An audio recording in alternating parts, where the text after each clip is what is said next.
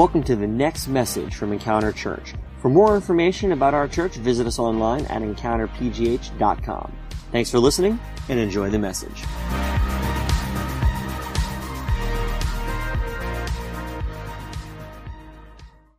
How many out there are history buffs? Anyone? Raise your hands. Like a few. So, honestly, I'm a little bit more, I was probably a little bit more like you guys uh, when I was a kid. Um, typically, history was the, the, the subject like right after recess. So I would get in from recess, you know, I'd be playing dodgeball and, um, you know, doing my best there. And then I'd be like, crap, I have to do history now. And then I would raise my hand and be like, hey, can I go to the bathroom, please? and I would just try to avoid history as much as possible. But it's interesting because I think history has such value um, in our lives today. Because honestly, if there were no history, there wouldn't be now, right? Makes sense. So, um, more recently in my years, I've, I've learned that history is actually really interesting. It's really cool, and it's intrigued me a lot. Um, but I was looking back this week at what happened in the Civil War era, and I just wanted to share this real quick idea with you today um, about how the Civil War, uh, I guess they're called like color guards, would work. All right. So I promise this this makes sense, but just just stick along with me here, and then once I get to the end of it, you'll be like, "You're not just talking a bunch of gibberish right now, Aaron." You'll understand. So um, here we go. So in the Civil War, it was really interesting to me to learn that there were people that would have these flags, right? And they would bring their flags everywhere with them whenever they were in battles and wars and stuff.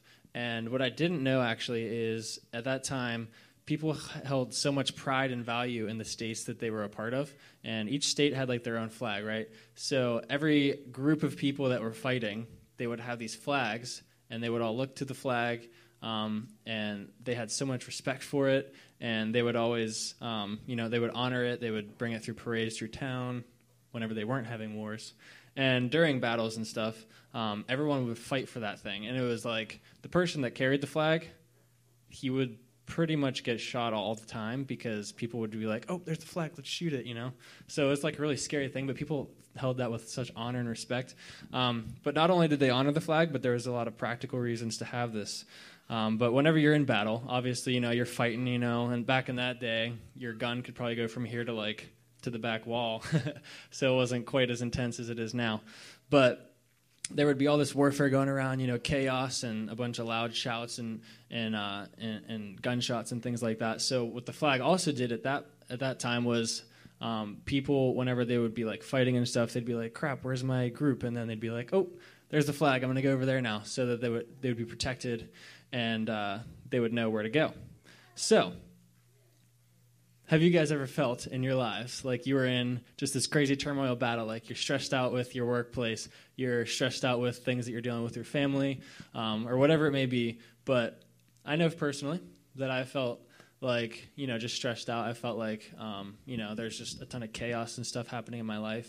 For me, it almost feels like I can't even think sometimes because I just feel like my schedule is so packed. I can't even see anything that's like that that's open up on my schedule, and that just it like gives me a bunch of tension, and I'm just like, dang, I don't know what to do here.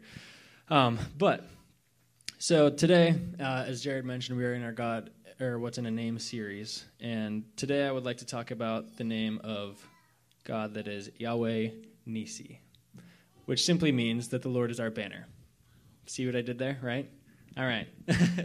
so um, I think that this concept it's a little bit I, I, think at first it was a little bit strange to me to, to think like what? The lord is our banner. What is that? Like the lord is just a flag hanging out to look at. But um, in the context of, of what i'd like to talk about today the lord being our banner is is such a beautiful thing because as i mentioned just in the in the times whenever people would need to, to have the flag, like in the Civil War and stuff. People would look to that thing with such honor, respect. They would also look to it for, for encouragement because when they see the flag up, they're like, man, I am fighting for my state or, or my country, and um, I'm just going to keep fighting because, you know, they see the flag there and it's, it's like encouraging to them, right? So um, the main thing that I wanted to focus on today is this, that when we make God our focal point, he gives us the strength to overcome. So, the uh, if if you do have a Bible with you, that would be cool. If you could open it up to Exodus chapter 17. Uh, if you don't have a Bible, you probably have some kind of smartphone, and if you have the YouVersion app, I encourage you to check it out because, um, for me at least, it helps me to follow along whenever I have scripture in front of me that we're talking about today. So, in Exodus chapter 17, there's a really cool story that I wanted to share with you today. So, Exodus 17, verse 8 is where we will start. And I like to use the New Living Translation because it actually um, sounds like regular English to me, so I can understand it. All right, so here we go. Exodus 17, 8 says this While the people of Israel were still at Rephidim, the warriors of Amalek attacked them. Moses commanded Joshua, Choose some men to go out and fight the army of Amalek for us. Tomorrow I will stand at the top of the hill, holding the staff of God in my hand. So Joshua did that what Moses had commanded and fought the army of Amalek. Meanwhile, Moses, Aaron, who was his brother, and Hur, who was a person named Hur, climbed to the top of a nearby hill.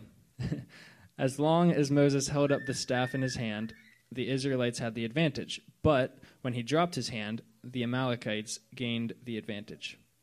Moses' arms soon became so tired he could no longer hold them up. So Aaron and Hur found a stone for him to sit on. They stood on each side of Moses, holding up his hands, so his hands held steady until sunset. As a result, Joshua overwhelmed the army of Amalek in battle. After the victory, the Lord instructed Moses Write this down on a scroll as a permanent reminder and read it aloud to Joshua. I will erase the memory of Amalek from under heaven. Moses built an altar there and named it Yahweh Nisi, which means the Lord is my banner he said, They have raised their fist against the Lord's throne, so now the Lord will be at war with Amalek generation after generation. I think that's awesome. That's such a cool story. Um, but a couple of things that I, I feel like I wanted to shed light on from this story is this. Number one is um, whenever we want to, you know, see God as who, as the story says, as Yahweh Nisi, the Lord our banner these are some things that we can do here. Is the first thing would be expect the supernatural. So in verse 11, um, it says that as long as Moses held up the staff in his hand, the Israelites had the advantage. But whenever he dropped his hand, the Amalekites gained the advantage. And so whenever I thought of this, um, I'm not telling you guys that you need to go buy some staff or like whittle a stick from the woods and use that and expect the supernatural with it and be like pointing at people and be like, uh, you will give me a pay raise in Jesus' name. Like, it's not like that. But what the supernatural is, is a lot of times I feel like even myself get kind of like I blow it out of proportion, right? And the supernatural isn't necessarily, I can't, I can't like disrespect it because it's a beautiful thing. Like God gives us the ability to do the supernatural through Him. Um, but a lot of times I feel like when I think what the supernatural is, it's like um, go and heal people like the Bible talks about, you know, or going and um, walking on water. I can't do that, but um, what I wanted to share with you guys though is the supernatural doesn't always necessarily mean those huge, incredible um, miracles and signs and wonders that God talks about. Yes, those things can happen because the Scripture does tell us that, but also the supernatural can be something just as simple as the Holy Spirit just speaking to you in your heart, right? So uh, a cool example of this is a few years ago, um, I was actually, I, I, got really into snowboarding, and I found this little snowboard shop over in the North Hills area, and I was trying to get my my rig all set up, you know, so I could I wouldn't have to like rent stuff all the time. And there was this guy I met, his name was John, at the snowboard shop, right? And he was really cool dude. He was um, kind of my age. He understood what I wanted. He was like, I don't have a lot of money either, so I'm going to give you good deals. And I was like, Yeah, my man. So um, this guy and I kind of connected. And I remember um, I was actually leaving to go somewhere to go home. I was about 20 minutes away from this place, and I was thinking to myself, I really want some new stuff for my board. And I had an appointment that just got canceled, and I was like, hmm. So then I felt it was a little bit different than normal, but I felt like at that moment the Holy Spirit was like, you should go there because um, I think John will be there, and I want you to talk to him. So I was like, all right, I can do that. So um, again, it wasn't like like I had this vision of John, but I just felt like just a little bit of a prompting in my spirit that God wanted me just to go and talk to this guy. So I went there, ended up buying some new stuff, which was cool. And then whenever I was talking to him, he was actually following me out into the parking lot to help me carry my stuff. And he just started talking to me and opening up to me at, like out of nowhere. And I was like, dude, I don't know anything about you, but you were just opening right up to me. But hey, that's cool. So what I found out was he actually had like he was dealing with a ton of stuff. He went to a mission trip a couple years um, prior to that, and he was like, "Man, I was really on fire for God. I was really serving Him a lot." And then on my way home on the flight, my appendix exploded, and I was in the hospital for like three months. And then I just totally forgot everything that happened because it was an amazing trip, but I couldn't remember any of it, and I was really frustrated, and I just stopped serving God. And um, so I feel like the simple trip to go get something that I wanted for my snowboard turned into me being able to encourage this guy and telling him, God hasn't forgotten about you. I know that the reason that I'm here isn't just because you found a new cool friend, um, although I am pretty cool. but the reason that I'm here, I believe, is because God wanted me to be here because I knew, like, I felt like He wanted me to be here to talk to you. So um, I told him, take this, remember this, and know that whether we see each other again in our lives at any point or not, this moment here was something that God wanted to happen. So um, I told him that. So just so you know, like the supernatural doesn't need to be I'm going to go and like levitate outside or something and talk about Jesus. The supernatural can be something just as simple as that. Um, the next thing that I wanted to shed light on is that um, it is okay to seek support from others, okay? So a lot of times we feel like we get nervous to talk to people about the things that we're dealing with um, or whatever it may be. But I believe that God has built a church, He has built community of people that are believers that we can go to, we can talk to. It's not just you have to wait and see if Jared Jared has uh, a free moment or or something on his schedule that you can talk to him. You can talk to him, you can talk to me, you can talk to literally anybody here. We are all here to support and to help each other, regardless of what we're dealing with or what we're going through. Um, the other thing is that we need to focus on God as compared to focusing on our battles, right?